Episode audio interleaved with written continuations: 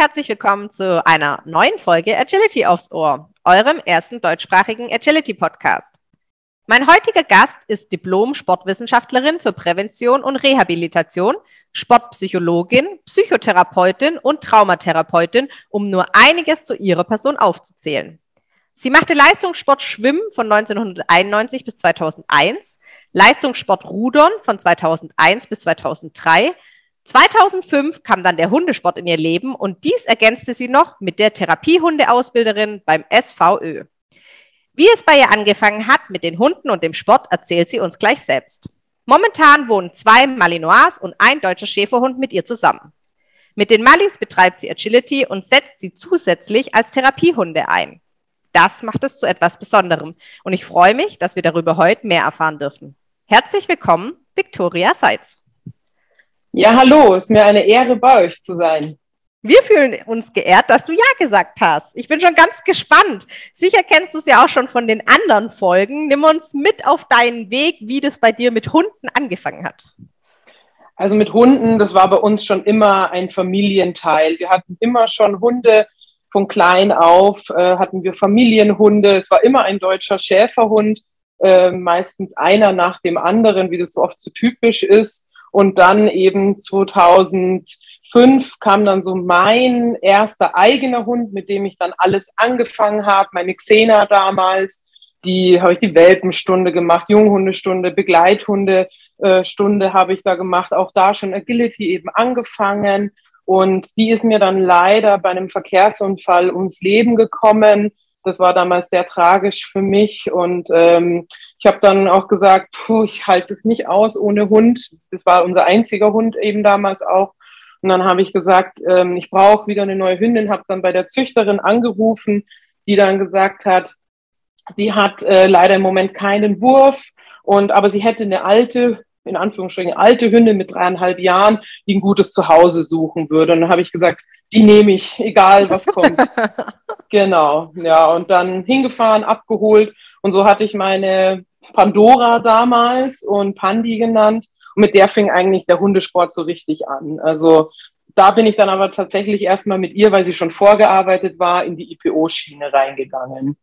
Genau, und da sind wir erstmal ein bisschen geblieben, haben dann da ähm, bis zur damals noch Scheha 3 eben gemacht und dann auch in Österreich viel BGH 3 eben gemacht, weil ich wohne sehr grenznah, deswegen viel in Österreich auch gewesen und genau, und dann so, als die Pandi dann sechs war, habe ich dann gesagt, gut, ähm, jetzt haben wir Sheha-mäßig alles durch. Jetzt probieren wir nochmal Agility. Das hat mir damals schon so viel Spaß gemacht und dann kam ich zum Agility-Sport eben mit ihr. Und so habe ich dann mit ihr ein paar Erfolge sammeln können im SV-Bereich und dann nach einer Zeit kam dann unser Zweithund dazu, unser tschechoslowakischer Wolfshund, der Ares. Eigentlich ein ganz seltener Hund, der Agility macht, ja, weil solche Hunde ähm, sind, also ich kenne einen Hund noch, der Agility macht äh, oder gemacht hat, eben von dieser Rasse. War auch eine gewisse Herausforderung, aber ich wollte die einfach haben. Es war, sind schöne Hunde, sind tolle Hunde und deswegen, das war dann auch so eine gute Herausforderung, das zu machen. Ja, und dann kam dann schon der dritte Hund. Da hatten wir dann zum ersten Mal wirklich drei Hunde gleichzeitig. Das war dann meine Yes, die ich auch jetzt immer noch habe, die aber mittlerweile im Seniorenbereich ist und einfach ihr Seniorendasein genießt. Mit der habe ich viele Erfolge feiern können, wo ich sage auch, also im SV-Bereich wieder, wir waren äh, fünfmal auf der Bundessiegerprüfung dabei. Ich habe zweimal an den WM-Qualis mit ihr teilnehmen können und ähm, habe eine ganz tolle Zeit mit ihr verbracht und das ist so, sind so die, ähm, die Schäferhunde gewesen. Und dann kam mein erster Mali, der Kellen, der kam dann eben äh, 2011, jetzt muss ich kurz überlegen. Nee, Quatsch, 2011, das ist die Yes. Der Kellen ist 2015 geboren. Und äh, der kam dann eben im Frühjahr 2016 zu mir. Und dann habe ich halt mit dem eigentlich nur noch Agility gemacht. Der ist ein reiner Agility-Hund und dann 2019 kam dann noch seine Nichte zu uns, die Kitty, und mit der ist auch ein reiner Agility-Hund, ja. Und mit der Pandi hat es damals auch tatsächlich angefangen mit den Therapiehunden. Das war mein allererster Therapiehund. Die habe ich viel bei uns hier in der Gegend in Altenheim, in Kindergarten oder Kinderräumerklinik haben wir hier in Garmisch auch eine. die sehr ähm, da viel unterwegs war. Und ähm, der Aris hat sich dann leider nicht dazu geeignet. Der hat dann auch die Prüfung nicht bestanden. Und äh, mit der Yes habe ich dann weitergemacht. Und Yes war so einer der zentralen Therapiehunde für uns dann in der Psychiatrie in Garmisch-Partenkirchen, da wo ich früher gearbeitet habe. Und da haben wir ganz viel Gruppentherapie, Einzeltherapie mit äh, gemacht, haben da so ein eigenes Gruppenkonzept auch erstellt. Der Kellen hat dann mittlerweile auch in dem Verlauf dann seine Therapiehundeausbildung absolviert, war dann auch noch ein paar Mal in der Klinik mit dabei. Und mittlerweile sind die beiden, also Kitty, äh, so Pandi, äh, Quatsch, Entschuldigung, ähm, ähm, Yes und äh, Kellen sind halt jetzt bei mir immer mal wieder in der Praxis mit dabei und die Kitty auch eben. Und Kitty ist quasi im Moment mein Azubi. Die konnte Corona-bedingt die Prüfung jetzt noch nicht äh, ganz zu Ende machen. Die hat den Eignungstest bestanden und wird jetzt im Laufe diesen Jahres noch die Abschlussprüfung machen. Genau. Wow. So. Bevor wir vielleicht auf das große Thema ähm, Agility und deinen Hunden kommen, lass uns noch kurz bei der Therapiehunde-Ausbildung ein bisschen bleiben. Du hast ja jetzt schon gesagt, wo du die mitnimmst, aber wie ist denn die Ausbildung von so einem Therapiehund? Was muss der können, was muss der dort lernen und was wird da auch geprüft? Also so ein Therapiehund muss sehr nervenstark natürlich sein. Der muss, sag ich mal, oder darf sehr viel aushalten. Auch genau das wird eben im Eignungstest auch überprüft. Der muss sich von diversen Leuten anfassen lassen. Natürlich alles immer freudig. Er muss auch einen gewissen Gehorsam haben. Auch ein Gehorsamteil, Gehorsamsteil gibt es in der Eignungsprüfung. Dann auch, ob ein Spielverhalten da ist, eine Bindung zum Hundeführer auch da ist. Das wird alles im Eignungstest beim SVÖ eben überprüft und gerade auch so Geräuschempfindlichkeit oder auch schon an bestimmte Geräte werden die Hunde rangeführt, Rollstuhl, Krücken, Rollator, dass der Hund sich daran gewöhnt und damit gut umgehen kann eben. Okay. Und was ist dann genau das Ziel? Was soll der Therapiehund dann jetzt gerade bei dir, wahrscheinlich gibt es natürlich je nach Bereich ist das Ziel anders gesetzt, aber was soll der bei dir bewirken oder unterstützen? Also bei mir in der Praxis, ich bin ja als Psychotherapeutin tätig und Traumatherapeutin, das sind die viel äh, als unterstützende Funktion haben die da eben. Das heißt eben, wenn jetzt zum Beispiel ein Patient gerade in der Traumatherapie anfängt, Richtung Dissoziation, also weg, wegzutragen, also halt oder wegzudriften, nenne ich es mal so ein bisschen umgangssprachlich. Dann gehen die Hunde hin und dann können die die streicheln und dann bleiben die da. Und die Hunde merken das tatsächlich auch, wenn einer meiner Patienten da weggeht. Oh, also weggehen in dem Sinne, dass der halt eben abschaltet und ähm, dann dieses Trauma vermeidet. Dadurch können die eben in der Therapie bleiben und können halt auch weiter arbeiten daran. Das ist so eins der klassische in der Traumatherapie. Ich bin ja auch Kinder- und Jugendtherapeutin, also ich habe auch Kinder bei mir in der Praxis und da ist natürlich, das sind natürlich die beiden Hunde, sind da einfach schon so, ah, wir gehen nicht zur Therapeutin und da muss ich irgendwie blöd reden, sondern wir gehen zu den Hunden spielen. Und trotzdem mache ich halt dann Therapie mit den Kindern, ja, keine Frage. Aber die haben, die sind viel motivierter zu kommen und viel ähm, haben dann viel mehr Spaß auch an der Therapie, machen auch Übungen mit den Hunden. Also was so ein Klassiker ist, ist so eine Nein-Übung. Das, äh, da dürfen sie halt quasi ähm, mal laut Nein sagen und die Hunde davon abhalten, den Keks zu nehmen. Ja, und dann haben auch die Patienten mal laut Nein gesagt. Das, also das trauen sich halt viele gar nicht, ja, mhm. mal laut Nein zu sagen. Und das haben die dann mit den Hunden. Und so ein Hund ist halt so ein direkter Spiegel auch. Also wenn man das da nicht vernünftig macht, dann hört er auch nicht. Ja? Und das ist halt bei den beiden wirklich so, dass sie da gut äh, dann guter Spiegel sein können. Oder was Patienten bei mir auch immer wieder erzählen, ist, es ist einfach schon allein dieses Reinkommen bei mir in die Praxis, ist so die Hunde, ich mache die Tür auf von meiner Praxis, die Hunde äh, gehen an die Patienten ran und freuen sich, dass die Patienten da sind und dann fühlen die sich einfach schon willkommen. Und dann sagen sie, dann ist es nicht so eine sterile Atmosphäre, sondern da ist einfach schon mal so viel Herzlichkeit da, dass sie sagen, ach, da komme ich gerne hin, ja, und bespreche auch Themen, die, sage ich mal, schwierig sind. Und deswegen ähm, ist so ein Hund, gerade in der Psychotherapie, man nennt es so ein bisschen so ein guter Katalysator auch, ja, und auch manchmal sprechen wir auch über die Hunde tatsächlich und dann kommt man wieder ins Gespräch mit den Patienten dann zu ihrem Thema auch. Ne? Also das sind, sage ich mal, es hat oft auch Gesprächsanfänge, findet man über einen Hund und dann ist das eigentlich ein ganz guter ja, Gesprächsstoff auch oftmals. Also sowohl Übungen mit dem Hund, wie auch Katalysator, wie auch die beruhigende Funktion auch. Also die haben da ganz viele verschiedene Aspekte in der Psychotherapie. Und gibt es da Kommandos für dich, dass du die Hunde dann einsetzt für bestimmte Sachen oder agieren die Hunde eigentlich ganz viel von sich aus auf deine Patienten? Die agieren von sich aus. Also mittlerweile, ich bin auch immer wieder erstaunt und ähm, und freue mich dann in der Therapie gerade über meinen Hund, wie toll er das gerade macht, dass er das gerade so gemerkt hat, dass der Patient ihn jetzt gerade braucht, ja, oder ähm, es ist tatsächlich so, ich habe Kellen und Kitty ja vornehmlich mit dabei. Und Kitty ist tatsächlich so das ähm, Mädchenmagnet, ja, also die Mädels stehen total, also die kleinen Mädchen, die sind total auf die Kitty fixiert, die Jungs sind eher so auf den Kellen fixiert und ähm, wenn die den gerade brauchen, dann hocken die sich daneben und lassen sich streicheln und dann beruhigt es auch. Oder gerade, oder auch bei meinen erwachsenen Patienten, da ist tatsächlich Kellen so ein richtig feinfühliger Typ und geht hin und legt dann den Kopf auf ein, aufs Knie und äh, lässt sich streicheln und dann haben die gleich so diesen beruhigenden Aspekt auch eben. Was ich als Therapeut gar nicht kann oder auch nicht mhm. im professionellen Sinn machen sollte, darf. Also ich mach's auch nicht. Ja, Deswegen, das ist eigentlich eine ganz tolle Ergänzung, eben, dass dann der Kellen das von alleine merkt, wenn da ähm, einfach er benötigt wird. Faszinierend, ja. Immer wieder auch. Deshalb gibt's ja doch auch diese tiergestützte Therapie in vielen anderen Bereichen, dass einfach ein Tier auch Eis brechen kann, was der Mensch nicht kann. Oder wenn Berührung nicht geduldet wird, von einem Tier wird's dann schon geduldet und von Menschen nicht. Oder also immer wieder faszinierend zu sehen, dass die so ganz anders, obwohl sie ja nicht sprechen können, verbal mit Menschen kommunizieren auf eine ganz andere Ebene. Ja. Richtig, genau.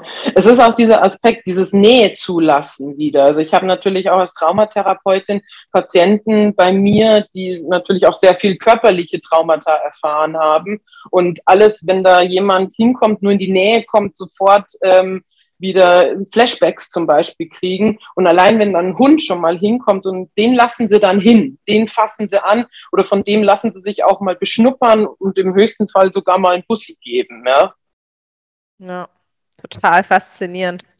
Was können denn deine Hunde vielleicht sogar mitnehmen in den Sport oder ins Agility, dass sie Therapiehunde sind?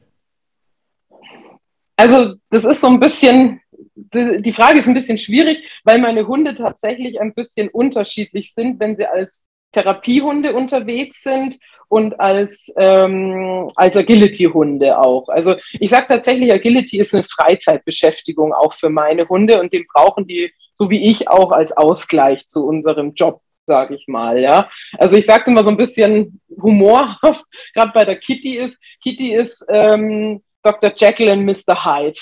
Dr. Jekyll im, in Therapieform, da ist die genial und feinfühlig und sensibel und vorsichtig und wirklich richtig Mädchen, Mädchen, Mädchen. Und im Parcours kann sie mal richtig die Sau rauslassen und ist wirklich Mr. Hyde. Also das ist so ein bisschen, aber ich, vielleicht ist das auch wirklich ihr Ausgleich, den sie braucht, dass sie da dann das äh, rauslassen kann. Deswegen ähm, glaube ich, muss man das ein bisschen trennen, dass man halt sagt, okay, auf der einen Seite sind sie Therapiehunde, wo sie einen fantastischen Job machen und auf der anderen Seite sind sie Agility-Hunde, wo sie vielleicht einfach auch mal die Sau rauslassen dürfen.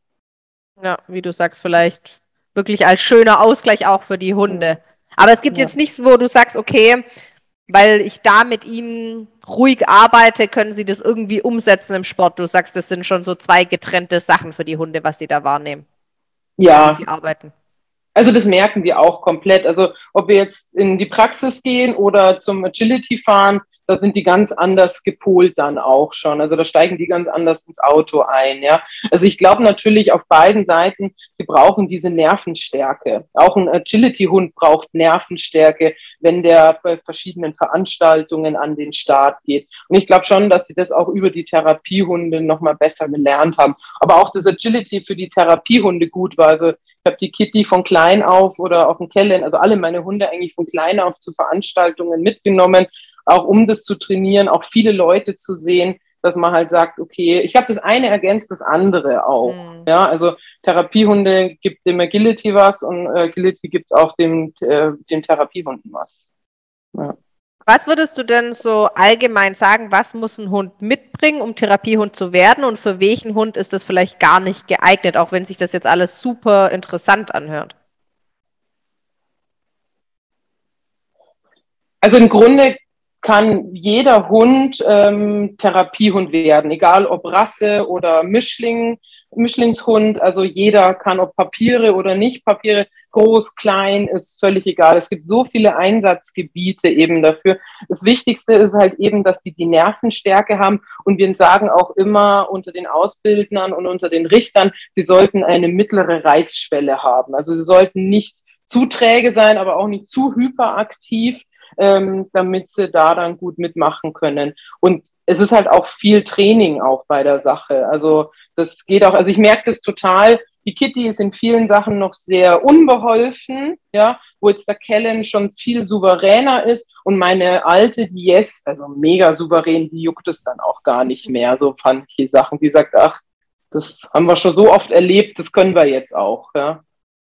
Wie lange dauert denn so eine Ausbildung? Also zum Eignungstest kann man gehen, wenn man die Begleithundeprüfung gemacht hat. Also das ist Grundvoraussetzung dafür. Und dann macht man die, den Eignungstest. Und dann so roundabout dauert das ungefähr ein Jahr lang, bis man dann zur Abschlussprüfung kann. In, dieser Ab in diesem Jahr wird halt ein bisschen Theorie gemacht, viel Praxis gemacht, Probeeinsätze gemacht. Also das wird dann immer mit den Teilnehmern vom Kurs abgesprochen, wann man sich wo trifft oder auch heutzutage ganz aktuell über Zoom natürlich Theorie macht. Also von dem her so, man kann es ungefähr so nochmal rechnen, äh, ein Jahr lang dauert die Ausbildung. Und dann ist es so, wenn man halt diese Abschlussprüfung bestanden hat, dass man jedes Jahr wieder zur ähm, Überprüfung muss. Also der Hund okay. wird jedes Jahr immer wieder überprüft, ob er noch einsatzfähig ist. Weil in einem Jahr kann viel passieren. Also es kann ja auch mal der Hund ein traumatisches Ereignis haben in ja. der Therapie. Und ähm, nur als Beispiel, das ist aber bei einer Kollegin passiert in Österreich, da, die hatte einen Rottweiler als Therapiehund tatsächlich und da wurde der Rottweiler ins Ohr gebissen. Von einem, Nein, oder? Äh, doch. und der hat da aber total cool reagiert und ist ruhig geblieben. Ähm, und aber er hat auch keinen Schaden davongetragen, also weder körperlich noch psychisch konnte dann auch die nächste Überprüfung wieder grandios bestehen. Aber solche Sachen passieren natürlich auch mal, ja. Und dann muss man mit dem Hund wieder arbeiten und dann kann man auch wieder die Überprüfungen wieder bestehen. Okay. Nenn uns doch noch zum Abschluss ein Erlebnis, wo du mit deinen Therapiehunden, egal jetzt mit welchem, hattest, was dir so am meisten im Kopf geblieben ist, egal ob das jetzt ein schönes war oder was dich total beeindruckt hat. Es sind schon einige schöne Momente dabei gewesen, ähm, aber ich glaube, so das, was so ein bisschen heraussticht, ist ähm, eine Patientin, der, die schon sehr therapieresistent war, sage ich mal, die viele Therapien in ihrem Leben schon gemacht hat und dadurch natürlich auch Therapeuten nicht mehr vertraut hat. Das war ähm, passiert leider in der mit der Zeit und sie war so im Kopf so ja ich bin jetzt so die letzte, wo sie hingeht. Ja, äh, wir haben auch lange miteinander gearbeitet und sie hat tatsächlich gesagt, Frau Seitz, ich habe Ihnen nur vertraut, weil Sie Hunde haben und weil die bei Ihnen so toll mit mir interagiert haben. Ja, dann auch eine Riesenbestätigung, da alles ja. richtig zu machen in diesem Bereich. Wahnsinn. Genau. Ja. Toll. Und wahrscheinlich auch schon ein Riesenfortschritt, dass diese Person sich dann so öffnen kann, nachdem sie so oft ja ein Misstrauen hatte und alles, um sowas zu sagen. Toll. Genau, absolut, ja. Gehen wir aber jetzt nochmal auf das Thema Agi natürlich ein. Du hast ja mit deiner Schäferhündin doch relativ spät angefangen und hast da dann aber auch schon Turniere mitgemacht und alles. Genau, ja. Also mit meiner ersten Schäferhündin, mit der Pandora, habe ich dann, wo sie sechseinhalb war, ähm, Agility angefangen und bin dann dann auch die ersten Turniere gegangen. War dann auch einmal auf der SV-Bundessiegerprüfung mit ihr und das war so mein Start in die Agility-Welt mit ihr damals. Wie ist es denn mit einem deutschen Schäferhund Agi zu machen? Da ist ja doch ein großer Unterschied jetzt zum Border oder auch zum Mali. Äh, definitiv, ja. Also sag ich mal, allein schon gebäudetechnisch ist es ja. ja ganz was anderes, gewichtsmäßig. Die physikalischen Kräfte wiegen ein bisschen anders wie äh, also ich meine, man kann, also die war eine relativ große Hündin, die war, kann man sagen, die war doppelt so schwer wie so ein Border Collie halt auch. Mhm. Ja. Da muss man oder darf man einfach ein bisschen anders führen. Natürlich auch die äh, Art und Weise, wie ein deutscher Schäferhund auch ähm, ja, sage ich mal, an sich einfach ist. Also zum Beispiel die deutsche Schäferhündin, durch das, dass sie halt vorher im SCH-Bereich geführt wurde, die, der konnte ich, mit der konnte ich den Slalom nur links führen.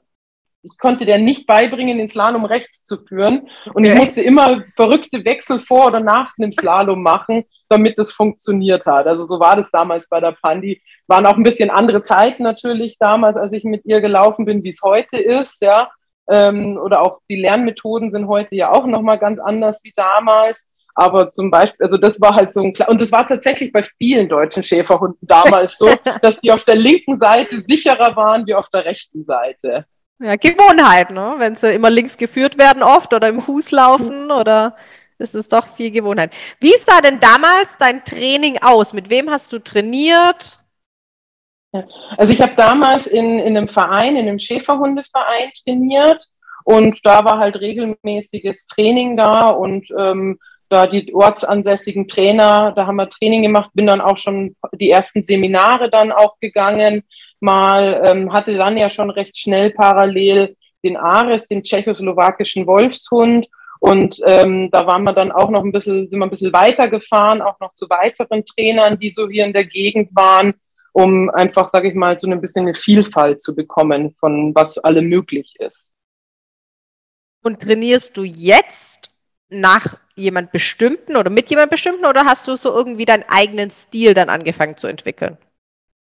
Also ich trainiere jetzt so in einer Freundesgruppe, sage ich jetzt halt mal, habe bald selber Geräte bei mir auch zu Hause stehen, wo ich so alleine dann auch mal trainiere und fahre halt sehr viel äh, zum Easy ins Training. Also mit ihm trainiere ich sehr viel, der hilft mir sehr viel und war aber auch schon bei diversen anderen, beim Tobi Wüst, bei der Nicole Münker, beim Alex Beitel, bei der Christa Beitel dabei.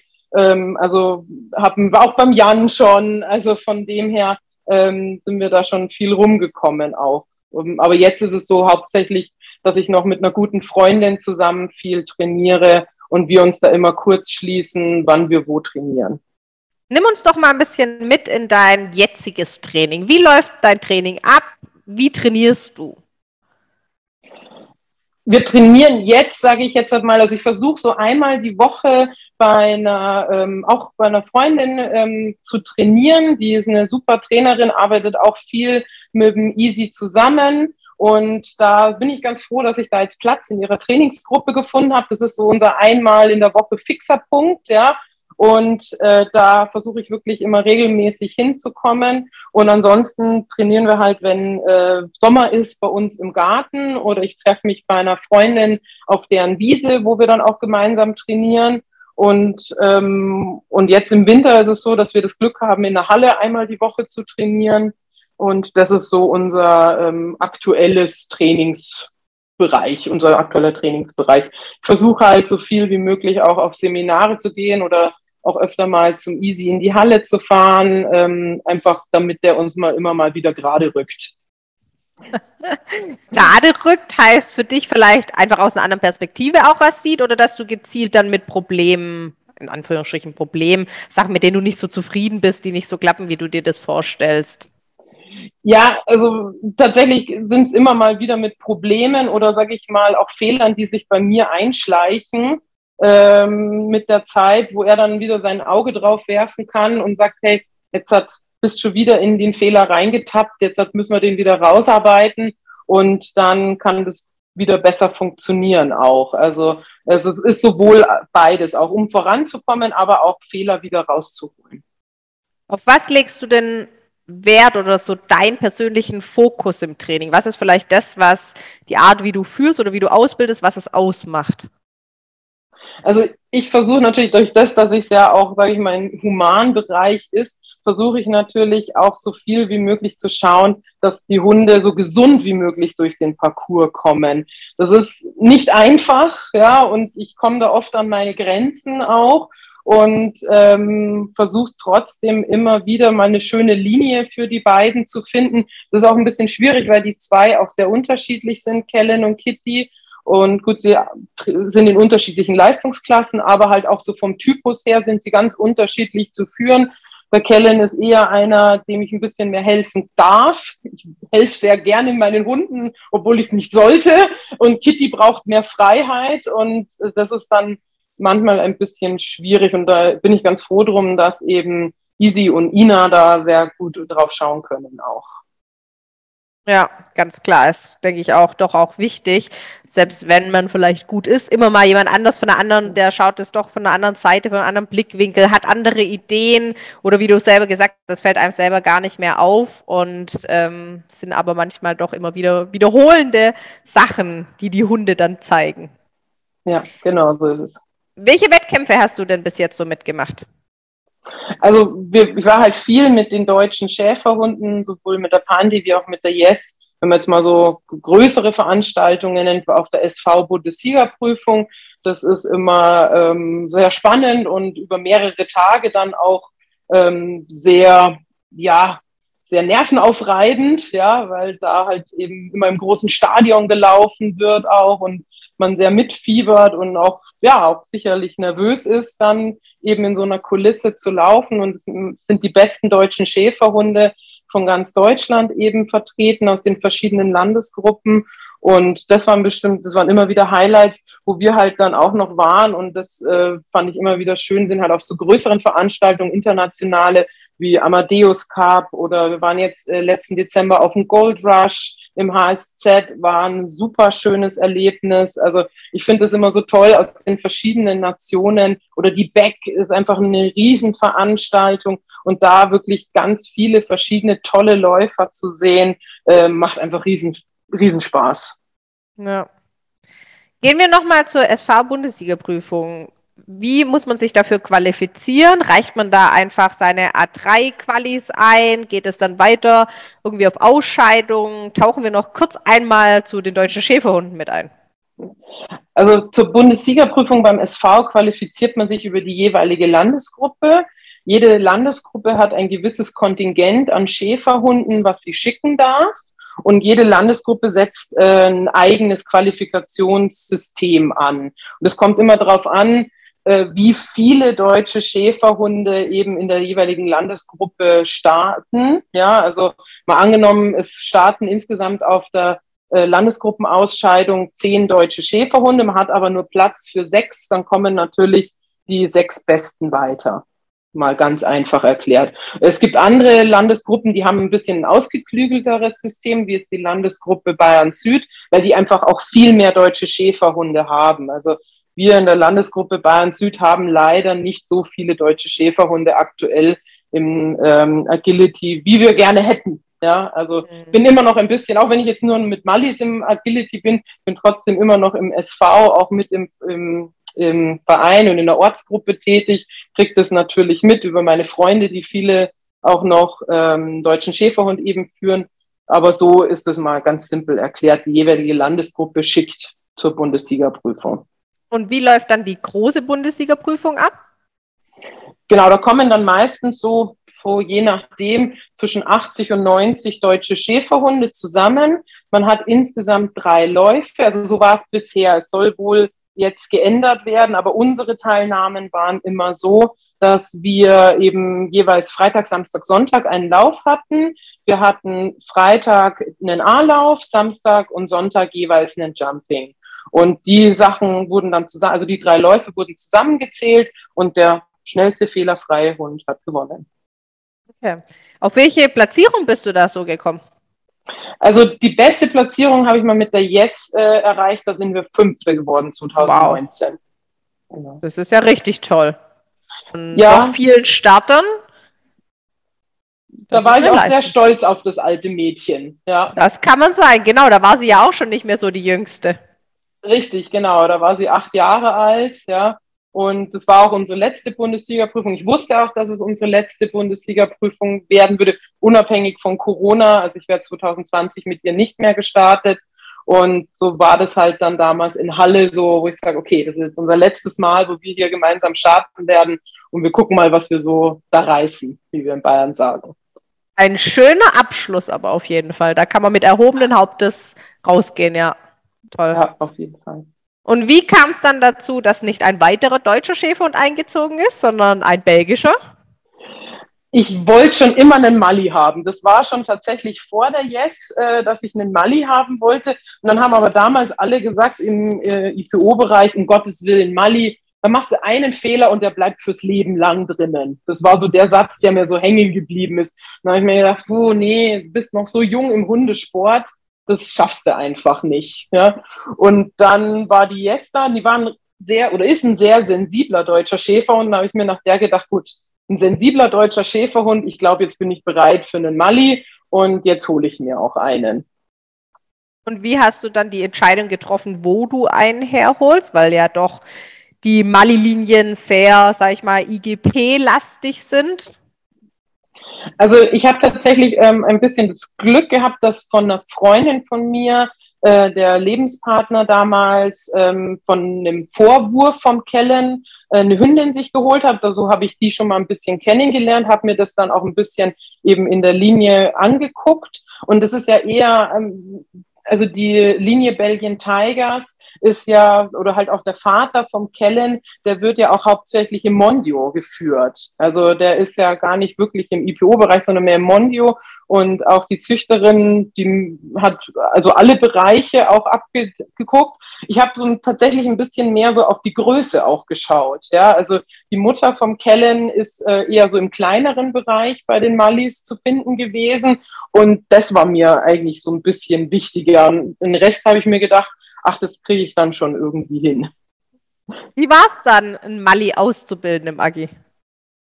Sehr spannend, weil das einfach eine ganz andere Art und Weise war. Also sie diesen ähm, Trieb, immer arbeiten zu wollen, was die Malis haben, ist auch im Agility sehr ausgeprägt. Ja? Und ähm, auch dieses Willing to Please war beim Kellen sehr extrem. Der wollte immer gefallen und immer alles richtig machen und war dann doch sehr sensibel, wenn er mal einen Fehler gemacht hat, wo ähm, die Yes dann zum Ende hin doch ein bisschen stabiler war und dann musste ich mich wieder ein bisschen umstellen und ein bisschen mehr aufpassen. Natürlich die Geschwindigkeit war eine ganz eine andere und das hat natürlich enormen Einfluss auf meinen Laufstil gehabt. Also ich habe mich erstmal komplett ändern müssen von ich laufe mit meinem Hund zusammen durch den Parcours zu äh, wir haben hier Abstand zwischen uns beiden. Ja? Also das war für mich am Anfang sehr schwer, das äh, zu lernen, dem Hund mehr Platz zu lassen und nicht überall mit hinlaufen zu wollen. Würdest du jetzt sagen, dass du aber auch an dieser Aufgabe gewachsen bist dadurch? Definitiv. Also ich ähm, habe das geliebt, einen Kellen auszubilden und mit ihm jetzt immer noch wieder Seminare zu gehen und äh, immer wieder weiter zu wachsen. Und ich sehe es als nach wie vor eine Herausforderung an, jedes Training, jedes äh, Turnier, das wir gehen, dass wir daran einfach stärker als Team werden und immer wieder was Neues auch dazulernen. Das ist auch ein sehr schöner Satz, das mal zu sagen, dass es nicht immer nur ein Hobby ist, sondern dass es auch mal eine Herausforderung ist. Selbst ein Training ist vielleicht auch mal was mit anderen Augen zu betrachten, wie immer nur viel als selbstverständlich zu sehen definitiv. Also ähm, ja, wir hatten jetzt am Wochenende tatsächlich erstmal wieder Seminar und da sind Sachen, hat das Kellen Sachen gelaufen, wo ich gesagt habe, okay, das hätte ich jetzt nicht gedacht, dass er das so kann und dass er das so schafft eben auch. Ja. Aber ähm, er hat das wunderbar hinbekommen. Sehr schön, ja. Was für, fasziniert dich an dem Sport Agi denn so sehr?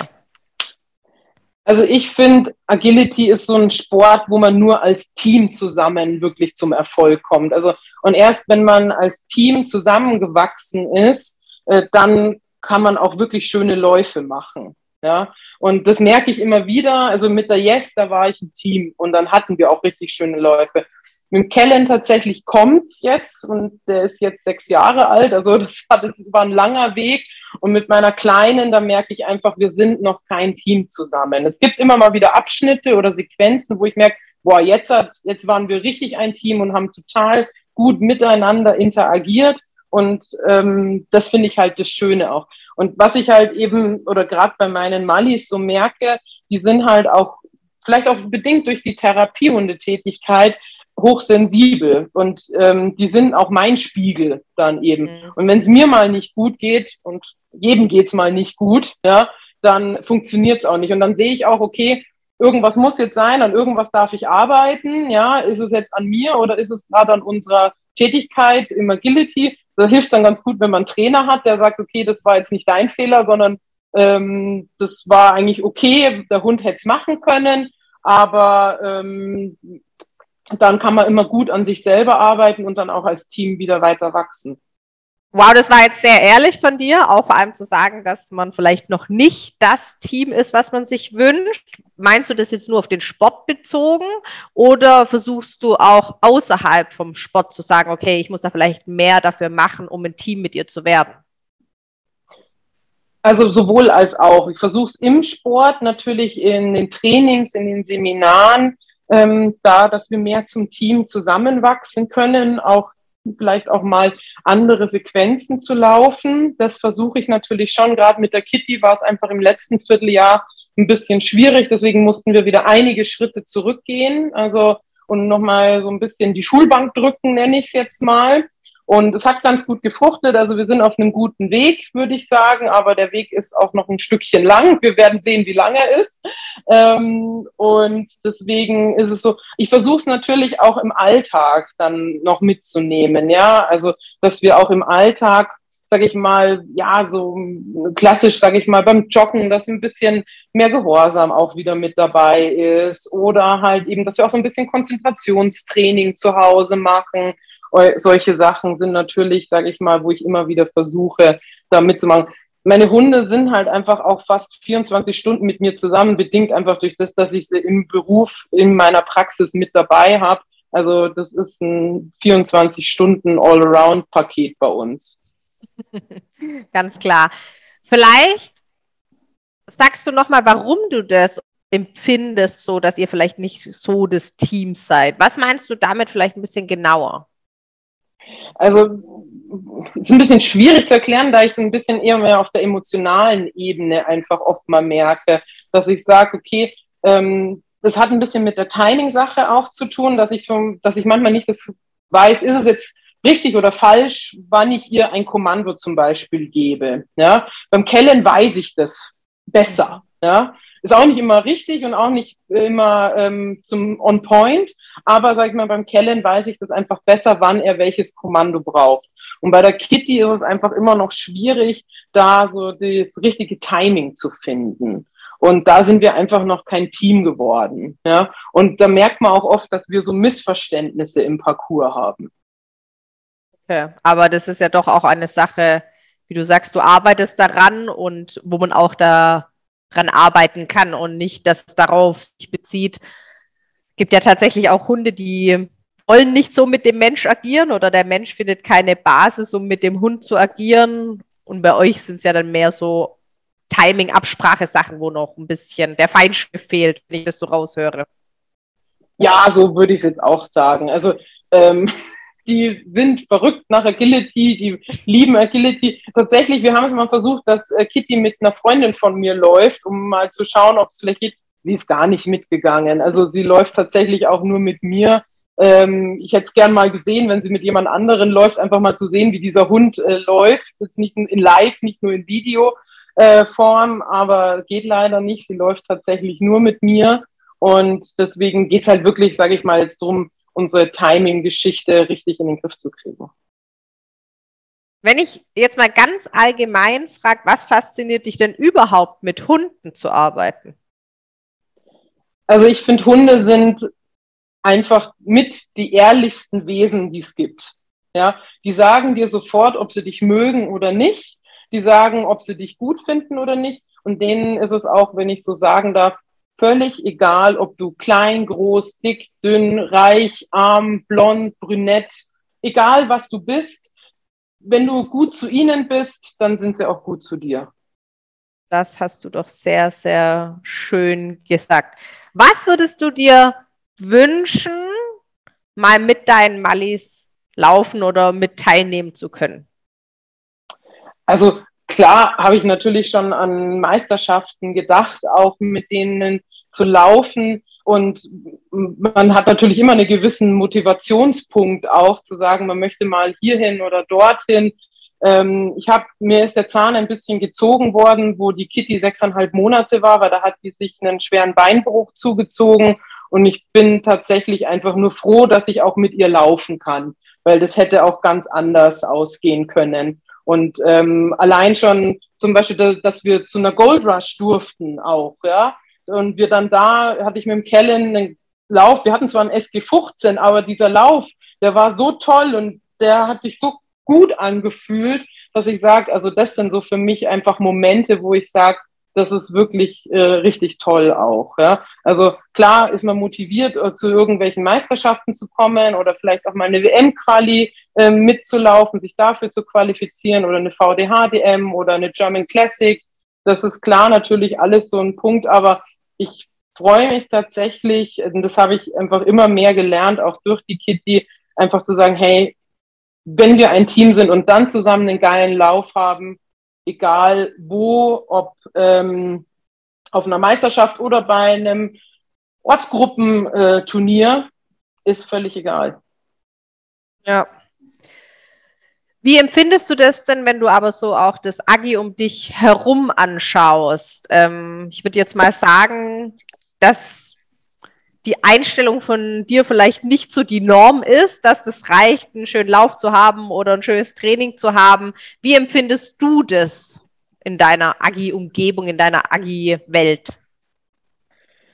Also klar sind natürlich also viele motiviert und, und wollen zu verschiedenen Meisterschaften hin und ähm, tun dafür auch sehr viel. Und ich finde das auch gut, weil man soll immer irgendwo ein gewisses Ziel auch haben, wo man hin möchte. Ja, und wenn ich sage, okay, ich will unbedingt zu einer VDH-Deutschen Meisterschaft, dann sage ich, okay, überleg dir, warum, wieso, weshalb und was ist dein Ziel, dorthin zu kommen.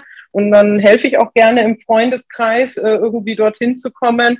Und äh, ich finde das ganz gut, weil es einfach eine Ziel- und eine Orientierung ist dann auch.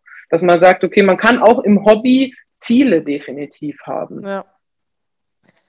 Jetzt noch eine vielleicht ähm, auch Frage, die mich sehr interessiert. Aus deinem Beruf, kannst du da auch was mitnehmen? Also jetzt rein von dir aus gesehen für den Sport?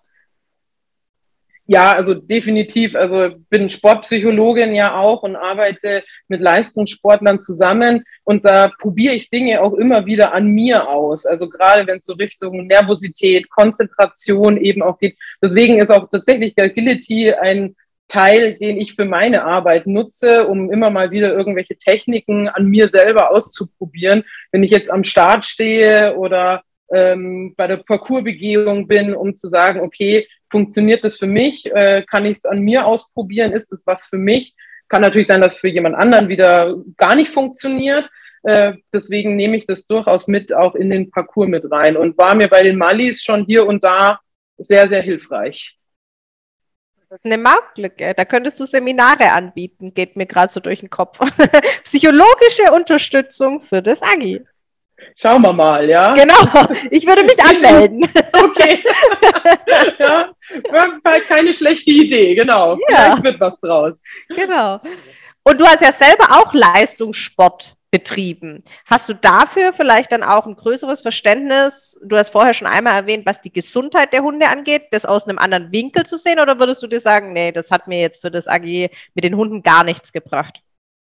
Hm, doch, definitiv, um langfristig, sage ich jetzt mal, zu gucken auch. Also ich habe ähm, ähm, selber bin ich geschwommen, ja, viele Jahre lang, äh, hochleistungsmäßig. Das heißt, ich habe teilweise 14, 15 Mal die Woche trainiert und habe natürlich davon ähm, auch, sage ich mal, ein bisschen was mitgenommen aus dieser Zeit, wie eigentlich fast jeder Leistungssportler.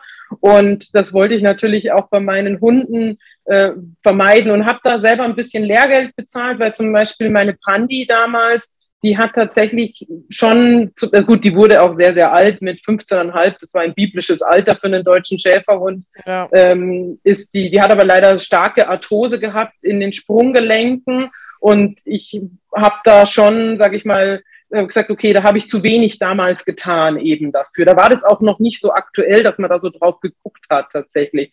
Das war mir natürlich jetzt bei meinen Hunden wesentlich wichtiger. Deswegen gehen wir auch regelmäßig, sage ich mal, zur Chiro, zur Physio. Ähm, äh, Kitty hat im Aufbau viel Unterwasserlaufband auch gemacht oder regelmäßige physiotherapeutische Übungen mache ich mit denen oder wenn wenn unsere Therapeutin sagt, hm, da könntest du mal wieder ein bisschen mehr Muskelaufbau machen, dann sage ich, okay, gut, danke für den Hinweis, mache ich jetzt wieder mehr äh, am Wackelbrett oder am Peziball oder halt an der Erdnuss oder sonst irgendwas, was halt gerade so, äh, wo wieder in die Hand fällt, sage ich jetzt halt mal.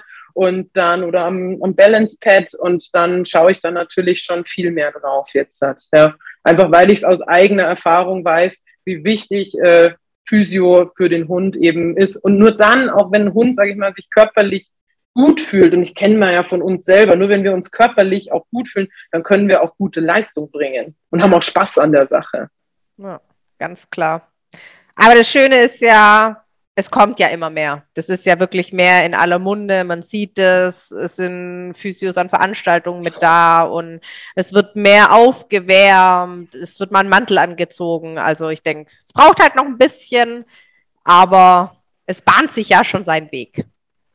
Definitiv. Also finde ich, das ist eine super Entwicklung, was der Sport gemacht hat. Wenn ich jetzt so von meinem ersten Agi-Hund zu meinem heutigen Agi-Hund gucke, also da hat sich, sage ich mal, gerade gesundheitlich das Drumherum sehr, sehr weiterentwickelt. Also meine Hunde haben eine ganze Kollektion an Hundemänteln für die verschiedensten Wetter, Witterungen, ähm, von, von einem ganz leichten zu einem ganz dicken Mantel und äh, ja, die Standheizung jetzt im Winter immer einschalten, damit die Hunde schön warm haben. Man selber friert, aber die Hunde brauchen es warm. Das ist so das Wichtigste. Ja, aber wie du sagst, was ja auch eine schöne Entwicklung ist, weil bei vielen, die vielleicht jetzt kein Leistungssport, Profisport gemacht haben, kann man das vielleicht nicht so ganz nachempfinden oder sich so vorstellen, wie es abläuft, wie du auch das beschrieben hast. Und deshalb ist es sehr schön, dass das mehr und mehr trotzdem Anklang findet, ohne dass man früher Leistungssportler war. Auf jeden Fall, ja. Victoria, die Zeit rennt. Wir haben aber immer noch am Schluss die kurze Fragen, kurze Antworten. Mhm, gerne. Agility ist für mich mein Ausgleich zu meinem stressigen Alltag in der Praxis. Lieblingsgerät im Agi. Steg. Meine Hunde sind für mich. Meine Trainingspartner, meine Arbeitskollegen, meine Kuscheltiere, meine Therapeuten. Der wichtigste Satz, den ich je im Training gehört habe hat auch der Easy gesagt, darf ich so sagen, ähm, äh, Kellens Welt dreht sich nicht um die Sonne, sondern um dich. Oh. Agility in Deutschland wird sich in den nächsten fünf Jahren hoffentlich positiv weiterentwickeln im Sinne auch von Warm-up, Cool-down, physiotherapeutischen Unterstützungen und schön gucken auf die Linien, dass die Hunde gesund bleiben was ich gerne jedem Agi-Sportler noch sagen würde. Habt Spaß mit euren Hunden. Sie sind alle einzigartig und wir können glücklich sein, dass wir den Hund bekommen haben, den wir da an unseren Füßen haben. Sehr, sehr schöner Abschlusssatz. Ich danke dir herzlich, dass du dir die Zeit genommen hast und ein bisschen mehr uns den Einblick auch in dein Leben und in deine Agi-Welt gewährt hast. Danke dafür. Sehr gerne. Ich habe mich sehr geehrt gefühlt. Hab noch einen wunderschönen Abend.